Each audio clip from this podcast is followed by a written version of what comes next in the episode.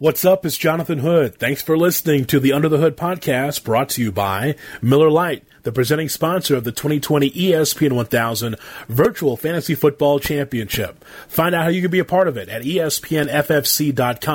It's espnffc.com. Live from the First Midwest Bank studio on State Street, this is ESPN 1000, Chicago's home for sports. This is Under the Hood with Jonathan Hood. Jonathan Hood. WMVP Chicago. It's Under the Hood. Follow us on the gram at IGJ Hood and at ESPN underscore Chicago. This is Chicago's home for sports, ESPN 1000.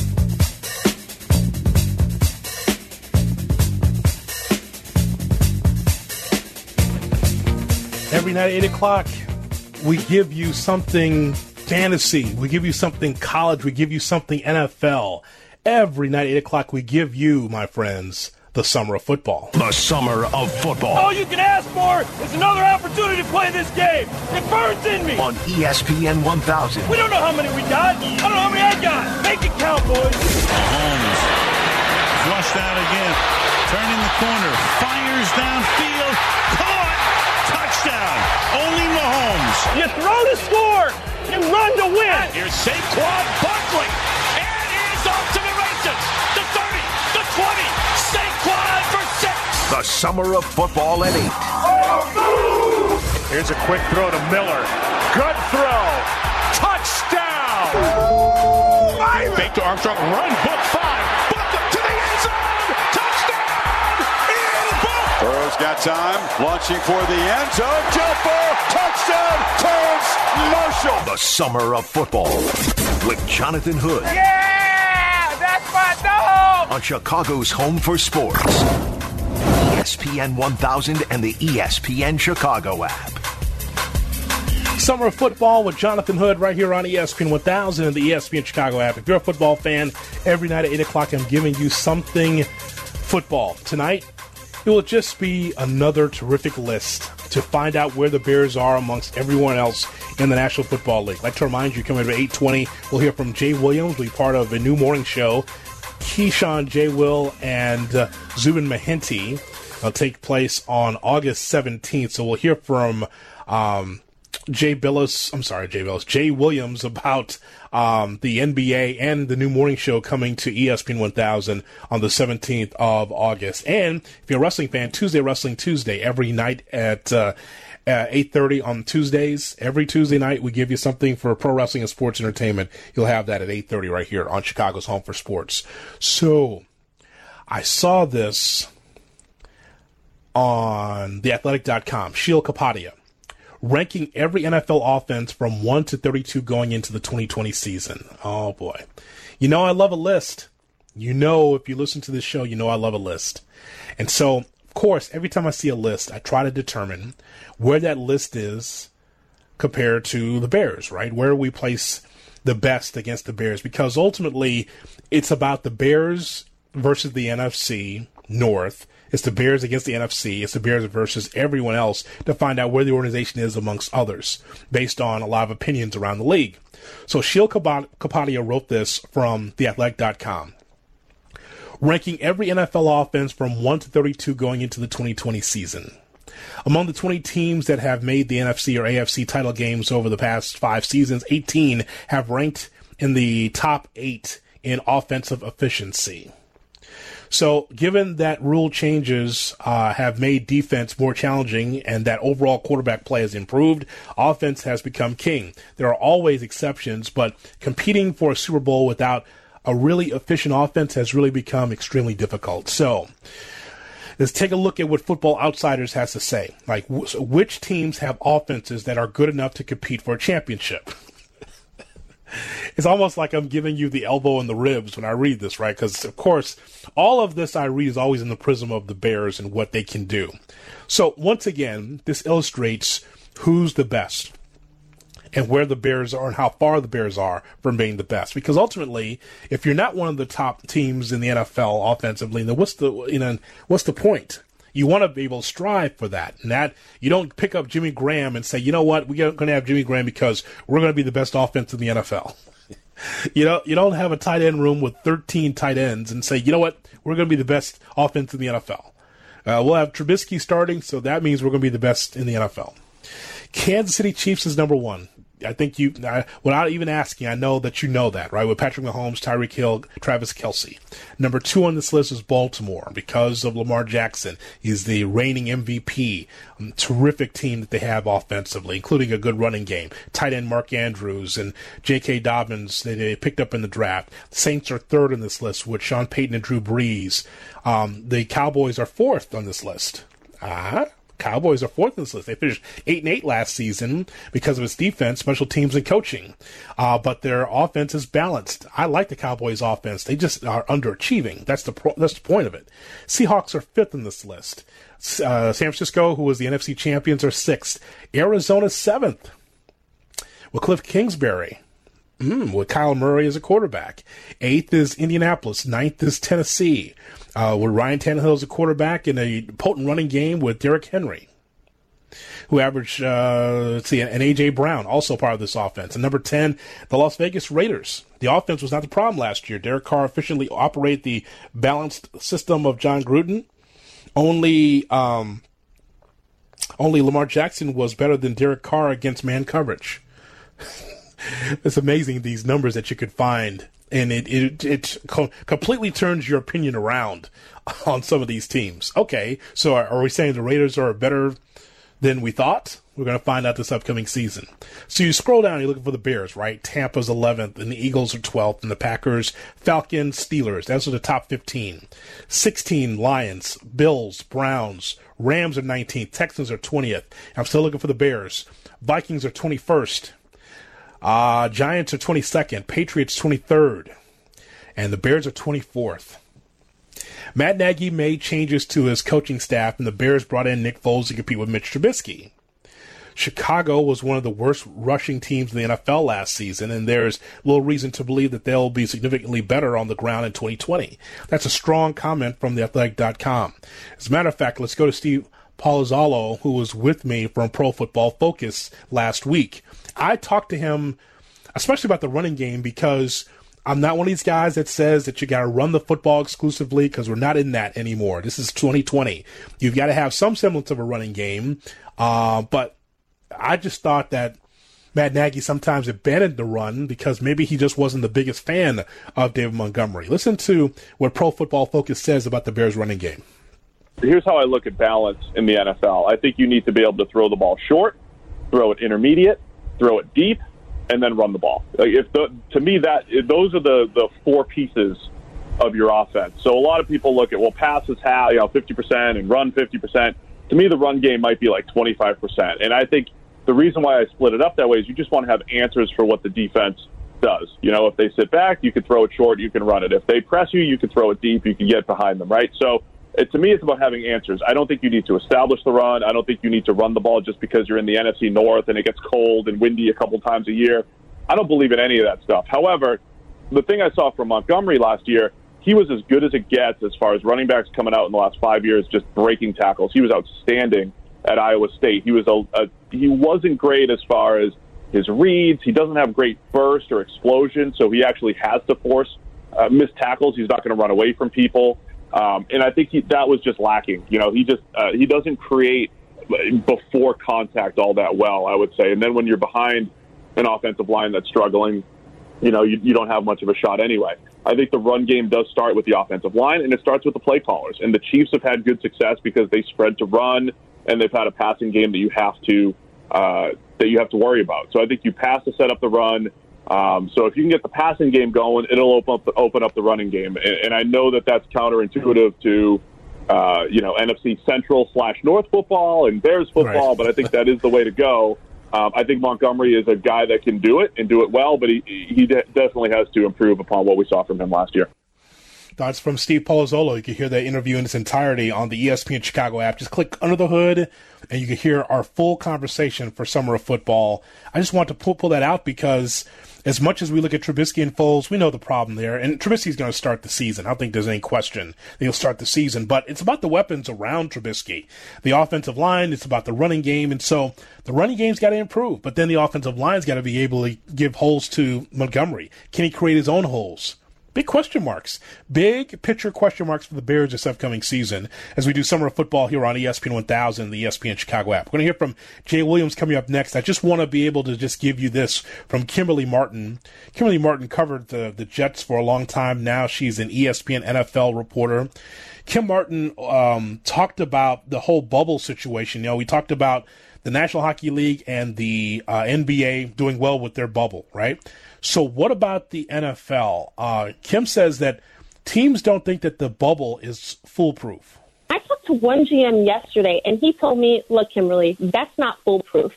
In fact, he told me he didn't even consider renting out a hotel or doing anything similar to the Saints because here's the thing. As he put it, guys will still sneak out, see their lady or ladies. Um, and so he said, that sounds good in theory but to me, it's just not foolproof. And I think that's um, that's something that coaches and GMs had to weigh. Hmm. Kim Martin's been covering the league for a while. She said, "Lady or ladies." Well, that's a that's definitely a possibility. Uh, so interesting thoughts there from Kim Martin. But again, how does this work for the NFL? Um, you and I are interested in being able to watch the NFL, whether we got to watch it at home or be at the stadium. And you know, reading from JD from ESPN.com, I mean, we still don't know what Governor Pritzker has in mind as far as the Bears and whether or not we can be able to watch games live. So, you know, we'll find out. Uh, that is for sure. Uh, two quick notes for you regarding the White Sox. Nick Madrigal hurt his wrist trying to go from first to third. Just a bad base running play, but the, even worse is that he messed up his wrist as he went and slid into third base we don't know if it's sprained or if it's broken, and they are determining that right now. But yeah, um, bad wrist, and Madrigal had to leave the game. And uh, Encarnacion has a little uh, problem with his shoulder. It looks like he's going to stay in the game in the Sox game against the Brewers, but uh, the walking wounded a little bit here for the Sox, especially with their pitching. Looks like like uh, Edwin Encarnacion is going to stay in the game, but definitely Madrigal's out. So we'll find out either tonight or tomorrow uh, what's going on uh, with him. All right, coming up. We'll hear from Jay Williams his thoughts about the NBA and the bubble. And don't forget Tuesday Wrestling Tuesday as well. If you're a wrestling fan, stay by your listening device. Come up at 835. We'll have a special guest on talking about pro wrestling slash sports entertainment as we do every Tuesday right here on Under the Hood. This is Under the Hood with Jonathan Hood on ESPN 1000, Chicago's home for sports. This is Under the Hood on ESPN 1000. Follow at Tweet J Hood on Twitter. Under the Hood with Jonathan Hood on ESPN 1000. Chicago's home for sports.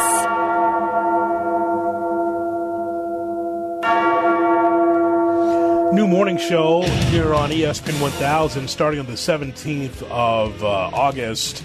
Keyshawn, J. Will, and Zubin will start at 5 a.m every morning starting on the 17th right here on ESPN 1000 and the ESPN Chicago app. Jeff Dickerson and I got a chance to talk to Jay Williams, former Bull and uh, an analyst for ESPN, and now, as I mentioned, part of that new morning show. We asked him a number of questions uh, regarding the NBA. What has been, what has it been like for him watching the NBA games again? On, on a multitude of levels, guys, it's been I'm so happy that we have an environment that's conducive to watching sports.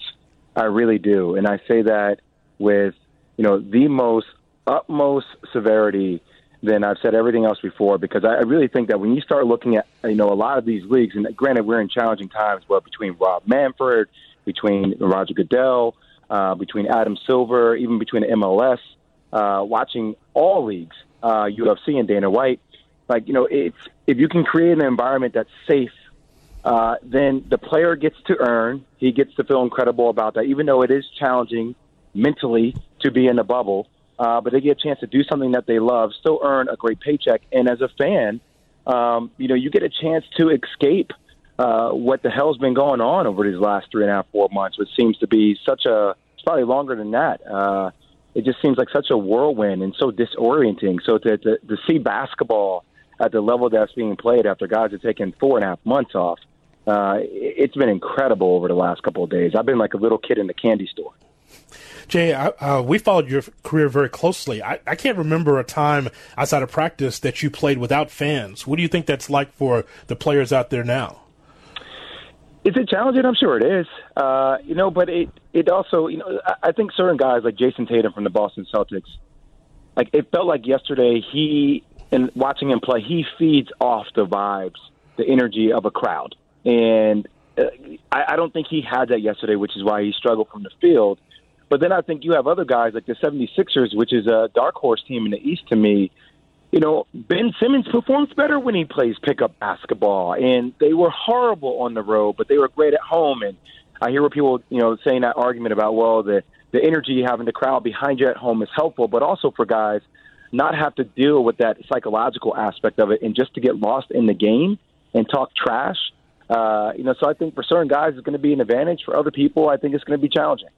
We've talked to some people, Jay, down in the bubble, and they feel like the NBA has just thought of everything. I mean, they feel like even though they're in Florida, they feel very safe throughout this entire process. And then you see the Major League Baseball with all these positive tests. Now, football is starting, and some players are opting out for the NFL. Some guys are, are being put on that COVID list. Just as someone who, who loves sports, who loves football, are you optimistic that an NFL and college football season is going to be played this year in its entirety? I, I, you know, such a different array of emotions for both. Obviously, for football, watching that stuff in real time, hearing JJ and JJ Watt and Russell Wilson and Zach Ertz and all these guys speak up about, you know, IDERs and what the plans were, and feeling, you know, due to this last CBA that they had, that their hands were somewhat forced because they would be extremely punished if they didn't show up to training camp. So I kind of feel like as a player that left a bad taste in my mouth, ultimately understanding that guys still need the paycheck and they still need to earn.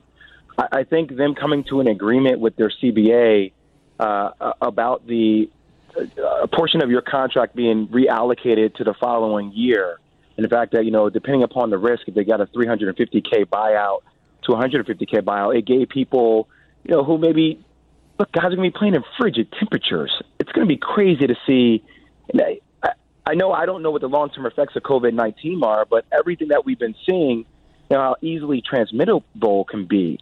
So I, I don't know about the NFL. Colleges, um, you know, you're, you're seeing what happened in the SEC.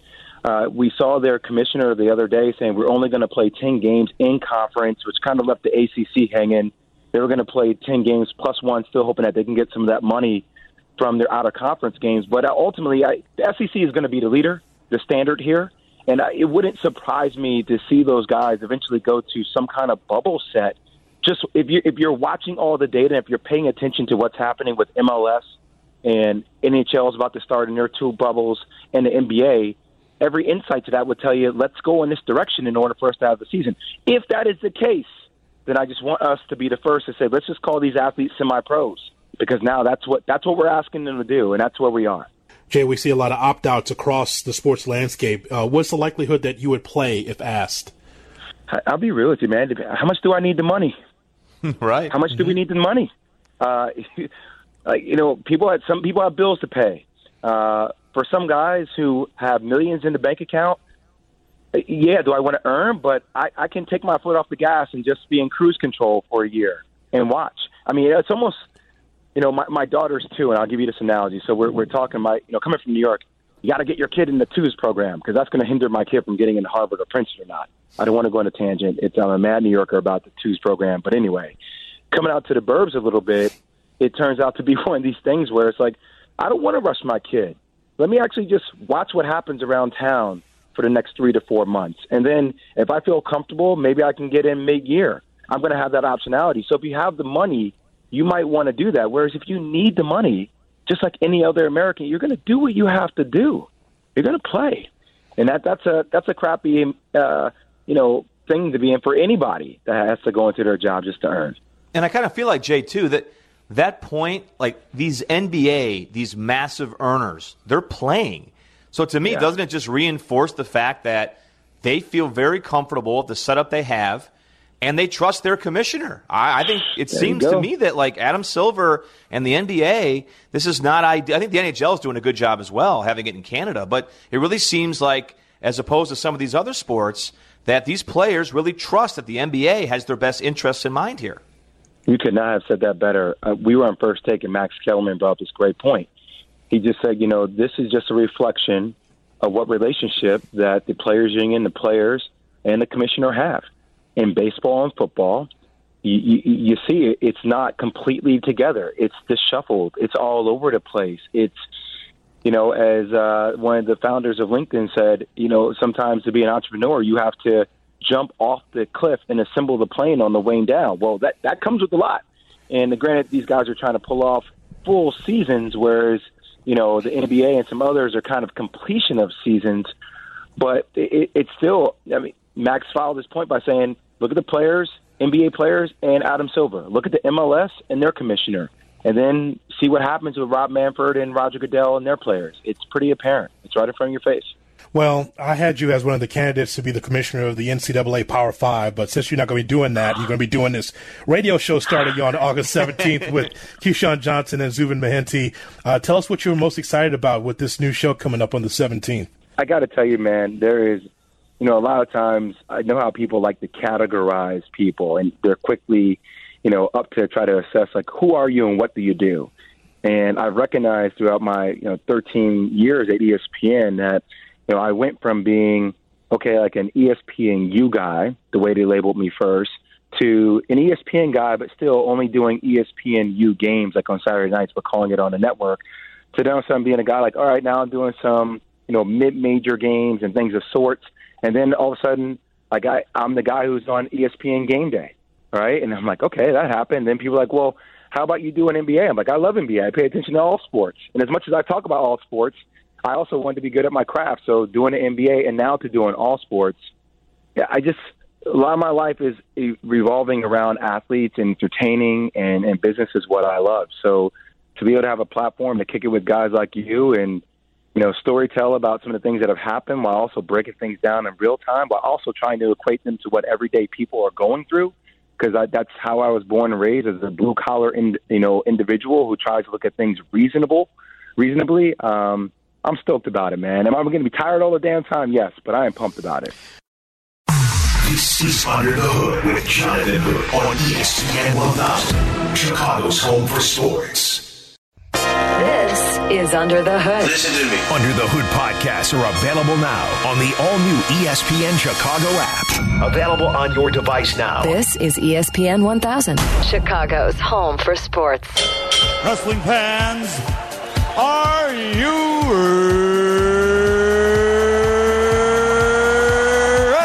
This is Tuesday. You people bought a ticket to see me, so shut up. Wrestling Tuesday with Jonathan Hood. First of all, Dusty Rhodes, I think what you are is a big, ugly, low class redneck goose. That's what I think you are. Yeah, I'm put it. I know I'm put it, but I'm most of all the baddest man around in the world today. Follow the show at Wrestling TWT on Twitter and Instagram. But remember, my fireflies, as always, I'll light the way. And all you have to do is let me in. Tuesday, Wrestling Tuesday. The bottom line is, in all my magnificence, you're gonna be mine all night long. Woo! Here's Jonathan Hood. Welcome in to another edition of Tuesday Wrestling Tuesday. I'm Jonathan Hood. Follow the show on Twitter and on Instagram at Wrestling TWT, the only pro wrestling show on the sports radio format in Chicago is Tuesday Wrestling Tuesday. Wherever you download your podcast, as a matter of fact, you can look for Tuesday Wrestling Tuesday uh, including on YouTube, youtube.com. Look for TWT as we've got interviews and conversations you might have missed. Subscribe to the podcast. That way you never miss an episode as we drop every Tuesday at 8.30 right here on Chicago's Home for Sports, ESPN 1000. Our special guest will be Mike Pankow from Windy City Slam. You can follow Mike on Twitter at Windy City Slam, also at Mike Pankow. He is a guy that's been around the Chicagoland wrestling scene for a long time. He's got a website and a podcast as well for Windy City Slam. We'll talk to him in just a moment. I want to be able to talk first about a couple of tweets that I saw leading into Monday Night Raw last night. So before Monday Night Raw, Maria Kanellis Bennett, who used to work for the WWE, said the WWE doesn't want to build new stars. They want to spike the ratings for a couple of weeks to keep the investors and networks happy. What WWE doesn't seem to get is ratings improve when people care about the story and the stars. Invest in the talent, spend the time building stars, stop the laziness. Also, uh, another tweet came in before the show from To Be Miro, and this is a, a wrestler that was around the WWE for a long time. Uh, Rusev Day.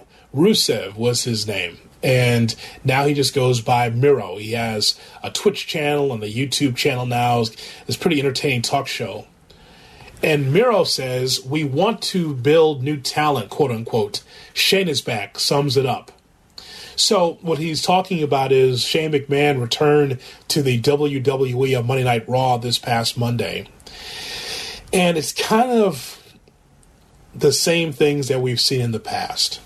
Instead of being able to build on the talent that the WWE has, they bring back stars from the past. This is why Ric Flair was on Monday Night Raw last night. Shane McMahon coming back. The WWE just had an investors call because it's a publicly trade, traded company. And there's questions about Paul Heyman. There's questions about creative. Vince McMahon mumbled something about how the storylines and creative got to get better for the ratings to go up because the ratings have not been great. To the point where last week I was asking you, hey, do you think I should continue on doing this wrestling show on ESPN 1000 or just make it a podcast? And uh, we put it to a poll, and the majority of you said that you want this show to continue because I didn't want to do a show where only only a few are watching on USA Network or watching on TNT. Uh, it's interesting to see how low the numbers have been, and the reason why the low the numbers are low is because of interest. The lack of interest. You would think during a pandemic that more people would be at home watching television, but if the TV shows were interesting from the WWE, then you would think that the numbers would be higher, but it's not the case. And so they're setting up the WWE, setting up their SummerSlam shows. There's going to be Drew McIntyre against Randy Orton, and all those things are true. You had MVP taking on Apollo Crews. Uh, that matchup took place on Raw. There's a, you know, they're setting up their big pay per view event, and we don't even know if it's gonna, where it's going to take place just as of yet. But the point is, is that as Eric Bischoff said, the WWE, because it's so big, it's almost a victim of their own success. And we're going to hear from Eric Bischoff in just a moment because I want you to hear from his own lips, a guy that used to produce SmackDown, that was been with the WWE several times, and now just doing his podcast, 83 Weeks with Eric Bischoff, a victim of their own success. There's good and bad in anything. But if you're a WWE fan, a die-hard WWE fan, it's no different than your favorite sports team, right? No matter how good or bad, no matter how frustrating or happy a team will make you, it'll always be your team. And I can understand from a WWE fan standpoint, it's kind of like, man, I, you know, this is not the WWE I remember, but somehow, some way, they're going to make it right. And when I'm watching some of these shows, and again, I can't watch three hours of Raw. I'm usually on the air talking to you between you know six and nine, so I can't watch all three hours of Raw. But the point is, is that when I'm watching this and I'm watching the WWE try to find ways to try to attract an audience, it's it's difficult. It's a difficult watch. It's not because of the talent in the ring. It's just what they have to deal with, and it doesn't make the WWE bad. It just makes it stagnant. So last night they tried something called Raw Underground, where it kind of looked like pit fighting, and they tried that, and they brought Shane McMahon back, and some of it was uh, intriguing. I don't know if there's something they're going to go with for the long haul. I just thought it was just kind of odd. I, I it's uh, imagine if you have I don't know 50 wrestlers and actually have those 50 wrestlers do something interesting in the ring and compelling for you to want to come back next week. The WWE just has the same kind of tired formula that they've had for a long time. And there's the issue with the company.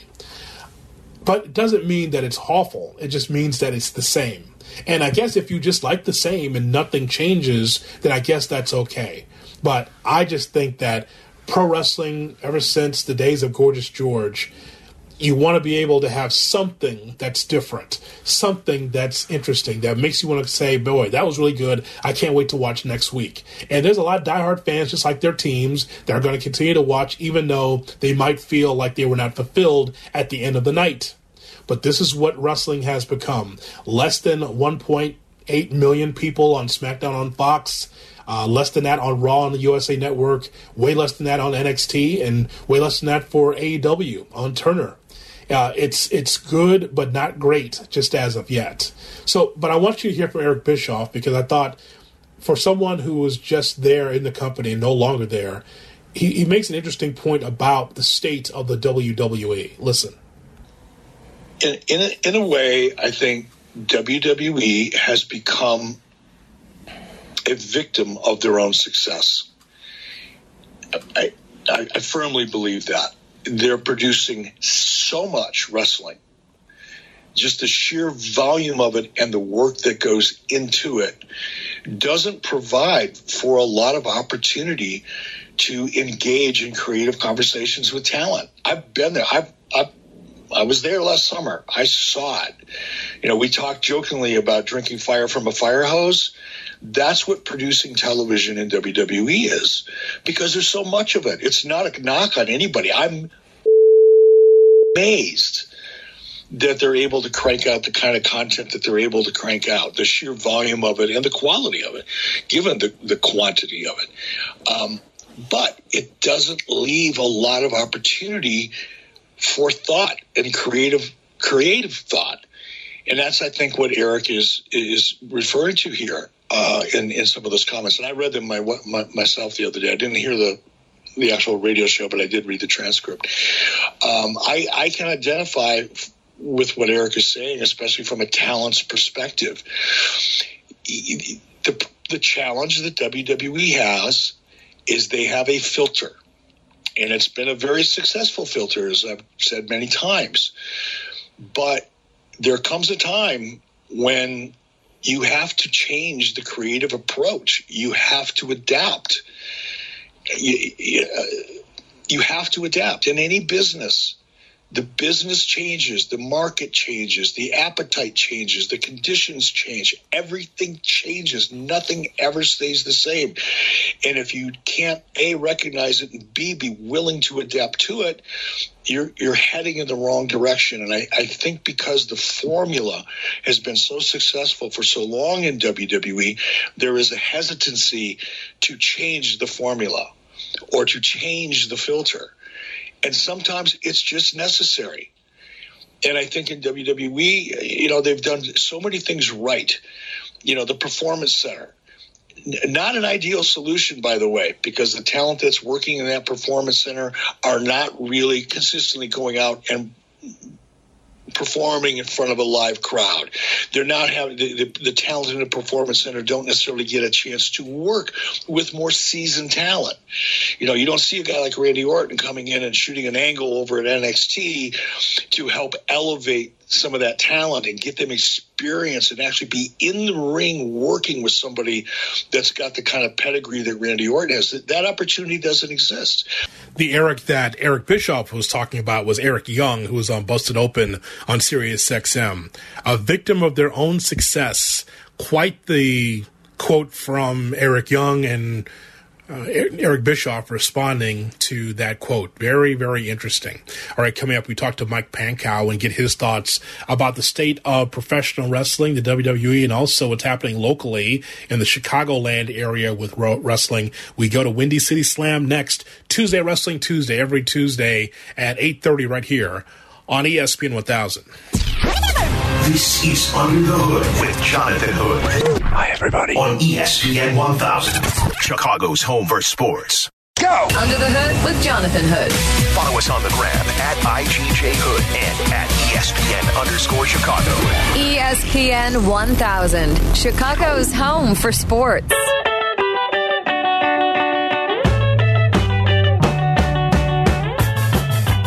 Welcome back to Tuesday Wrestling Tuesday. Jonathan Hood with you here on ESPN 1000 and the ESPN Chicago app. Every Tuesday at 8.30, we give you what you're looking for with pro wrestling and sports entertainment. Our special guest from Windy City Slam is Mike Pankow. You could follow Mike on Twitter at Mike Pankow, P-A-N-K-O-W, and check out Windy City Slam as well. Great podcast for all wrestling fans, and Mike joins me here on ESPN 1000. Mike, I appreciate your time.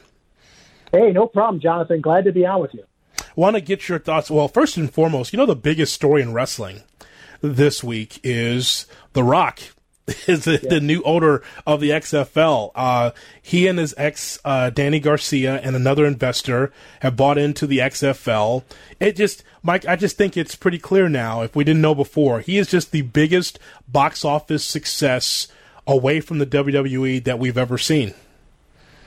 Yes, he is. And it's, uh, kind of cool to see him dip his toe into football. And as I was talking about on my podcast, which we recorded earlier today with Chris Lanuti, Windy City Slam podcast, uh, we were thinking that, okay, maybe this is a road for The Rock to get into the NFL. Maybe this is a start of maybe, okay, if he could help run the XFL, kind of make it a little bit successful at that level, okay, maybe he'll get into the NFL. I think maybe that's a nice door to open for The Rock. There's no, there's no doubt, Mike. You think about all the greats that we've ever seen, and them being able to get into Hollywood, do some movies. Um, there's a lot of wrestlers in the past, but nothing like The Rock. The, the Rock number one in Hollywood and now trying to is now one of the owners of this XFL. Man, it's it's the biggest thing for an ex wrestler that I think that we've ever seen. It really is. Yeah, gets him out even more into the mainstream. Uh, he's like, you're right. He's like the number one guy in Hollywood right now. And if you ask somebody on the street who is The Rock or who is Dwayne Johnson, I think 95% of the people are going to know who that is. And it's great for wrestling too, just because his name is out there. And I think people realize, yeah, this is a guy that used to wrestle, and now he's huge in movies. Now he's in sports. I think it's nothing but great for the business. Go to WindyCitySlam.com to check out the Windy City Slam podcast with Mike Pankow. He joins me, Jonathan Hood, on Tuesday Wrestling Tuesday on ESPN 1000 and the ESPN Chicago app. I'm going to ask you about um, two main organizations in wrestling. I'll start you with AEW, as a matter of fact. Um, we, we have been to AEW shows before together. I want to mm-hmm. find out your thoughts on the state of AEW's things that you like and things that you question. Well, I will say this. I, I think they're a little paying too much attention to the ratings. I think Tony Khan and Chris Jericho, they're making a big deal about it. Yeah, they're beating NXT, which is supposedly the WWE's third brand. Congratulations, good job, guys. I, I I love the product. Don't get me wrong, but I think focusing on your competition rather than focusing on the on the actual product itself, they have to get away from that. I, I think the show itself is a pretty solid show. Cody Rhodes is a great storyteller in terms of a wrestler in the ring. I love Jon Moxley as the champion. I'm, I'm intrigued to see um, if it is MJF that gets the next shot at Jon Moxley, uh, maybe at All Out coming up uh, in a few weeks. Unfortunately, I don't think it's going to be in Chicago like it was supposed to be due to the pandemic. Mm-hmm. But overall, I think AEW has been great for the business. And the one thing I love about AEW is the Tuesday night AEW Dark Show on YouTube. I think it's an opportunity for a lot of younger talents, guys on the indie scene that have come in. We've had guys from the Chicago area come in, like Robert Ego Anthony, Joe Alonzo, Fearless Musa, among others, Captain Shawn Dean. They've done some great stuff on that show against talents, maybe more notable talents uh, on the card, like guys like Scorpio Sky or even Brian Cage made appearances on there to, to wrestle some of these guys. So I think AEW a great, great jumping off point for a lot of guys. The AEW product overall, I'm very pleased with. I think they still have a few things to learn, but I think Cody actually knows what he's doing. Tony Khan, people call him a fanboy and all that. I think he's doing a really, really good job. I, I just think um, they just have to stop focusing on, on the ratings war and focus on the product in the ring. How about uh, what is happening with the WWE? You know, my my major issue, amongst others, Mike, is that whatever you have in your locker room, you have to build on. Whether you like the talent or not, if you're Vince McMahon and the writers, you have to be able to build on what's in your locker room. Is here's the equivalent of it, right? The equivalent of it is uh, watching wrestling in the 80s and watching Hogan and watching Ric Flair and watching Nick Bockwinkel, whatever the wrestlers were in the 80s. And the announcers always talking about, well, you know, Hogan's great, but Bruno Sammartino was even better. And here's why. Or Ric Flair being in there, but yet the announcers talking about Harley Race and Dory Funk. Uh, and, you know, the AWAA, Nick Bockwinkel's great, but boy, Verne was w- way better. My point is, is that the WWE with its current, um, the current product right now continues to reflect on its past by giving us Shane McMahon the other night, mm-hmm. Ric Flair, all the, the legends, and it's like really it's about today. It's about 2020 and having people invest in your talent today. But they continue every time the WWE is uh, losing in the ratings when they have a, a, a conference call with their investors, they just bring out the legends, and I'm just thinking man, man, what about what's in your locker room? Either they're good enough or you have to change it. Yeah, I mean, even Edge, who's brought back this year. I mean, I'm, I'm glad to see Edge back. But yeah, the younger guys are the future. I mean, even I just retweeted something a little while ago on Windy City Slam on Twitter uh, about um, Ali not being a guy that's being pushed. Uh, Mike Bennett actually tweeted out that he, well, why is he not a top guy? I really like Mustafa Ali. He's a Chicago kid, um, trained in the area. I think he's got everything that they need. I mean, the street profits. I mean, guys like that, and the women's division is phenomenal. And the, I think the whole WWE roster is still the best overall roster in the world. And how it's being this mismanaged is, is, is kind of bothersome. I mean, it's um, kind of crazy. And, um, you know, I, I'm glad to see Drew McIntyre get a shot. I mean, it only took him like 10, 11 years to get one. Yeah, right. Yeah. but right. other than that, you know, and AJ Styles had to be lifted up by The Undertaker. I mean, AJ on his own merits couldn't actually, you know, kind of be a top guy without having to face The Undertaker. Don't get me wrong, love Taker. And again, that's going back to the old well. And they've done that with Triple H. They've done that even with Shawn Michaels in Saudi Arabia which I think was crazy. I think that kind of tarnished the whole thing with Ric Flair a number of years ago. Not Ric Flair, um, The Undertaker when he lost the retirement match to The Undertaker mm-hmm. at WrestleMania. I mean, I think that was all tarnished because of that, and even Ric Flair's tarnishing himself going to Impact after he lost to Shawn Michaels. Maybe mm-hmm. that's what I was thinking of earlier. But yeah, I mean, going back to the well, just way too much. I love nostalgia as much as anybody but there are just so many talents now that they could focus on and make the product better. You know, and I always checking myself, Mike, when I talk about wrestling and talking about these different uh, companies because I never put the blame on the men and women as much as it's just the creative because yes. you see one once you get through uh, the same droning promo that sounds the same like everybody else. Once you go through the, the comedy that's only for an audience of one and Vince McMahon, you just look at the in ring product and you go, well, you know what? They're doing the best they can despite the creative. It's it's kind of like the '80s, like boy, like all these characters that they had, but it didn't stop the men and women from working hard in the ring. So I always give them credit because no matter they're creative, they're doing the best they can to try to put on an entertaining product. And so, and sometimes people put a, a, a cloud over the talent, and that's that's not fair. It's it's really mm-hmm. about what you're given in order for you to be able to get over outside of your in ring product. So that's you know, that's the thing I'm always keeping my eyes on with that. 100% agree with that statement. The talent is awesome, and it's not their fault at all. I mean, I think most talents do their, their best to get over in their own way. And sometimes it's just that glass ceiling or whatever, bad creative. What, who is the must see wrestler for you in 2020, Mike? I tell you, I love Keith Lee.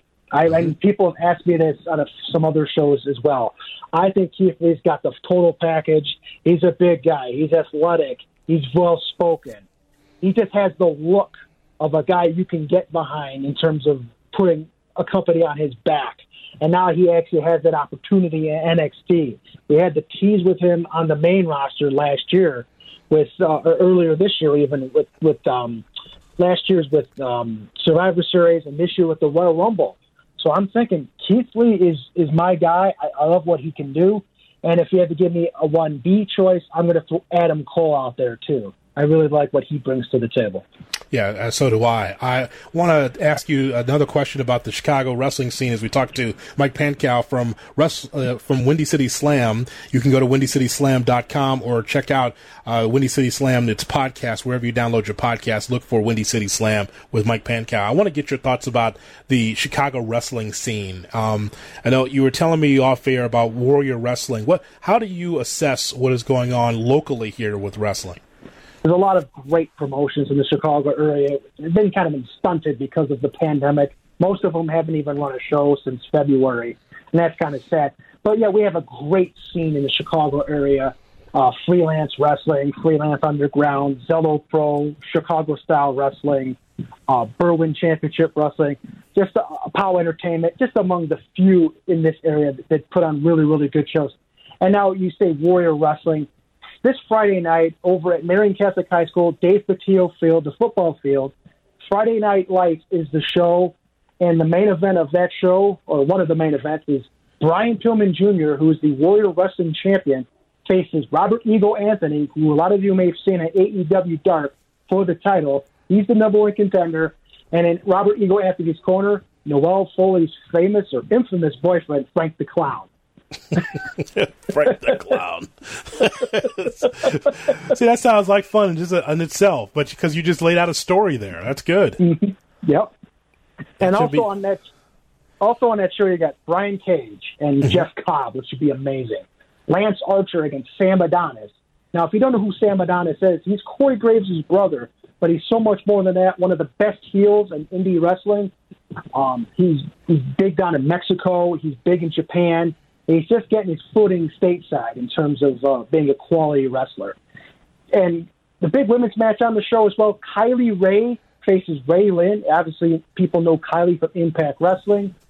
And one more match I want to mention before uh, we get going here is the Rascalz, Dez, Trey, and Wentz from Impact Wrestling against the sick high flying trio put together here Alex Zayne, Blake Christian, and Benjamin Carter. That sounds that sounds like a good card because uh, now you got the mixture of young talent and veterans um, that are the attraction. It's going to be you said Marian, Marian Catholic High School, Chicago Heights. Yes.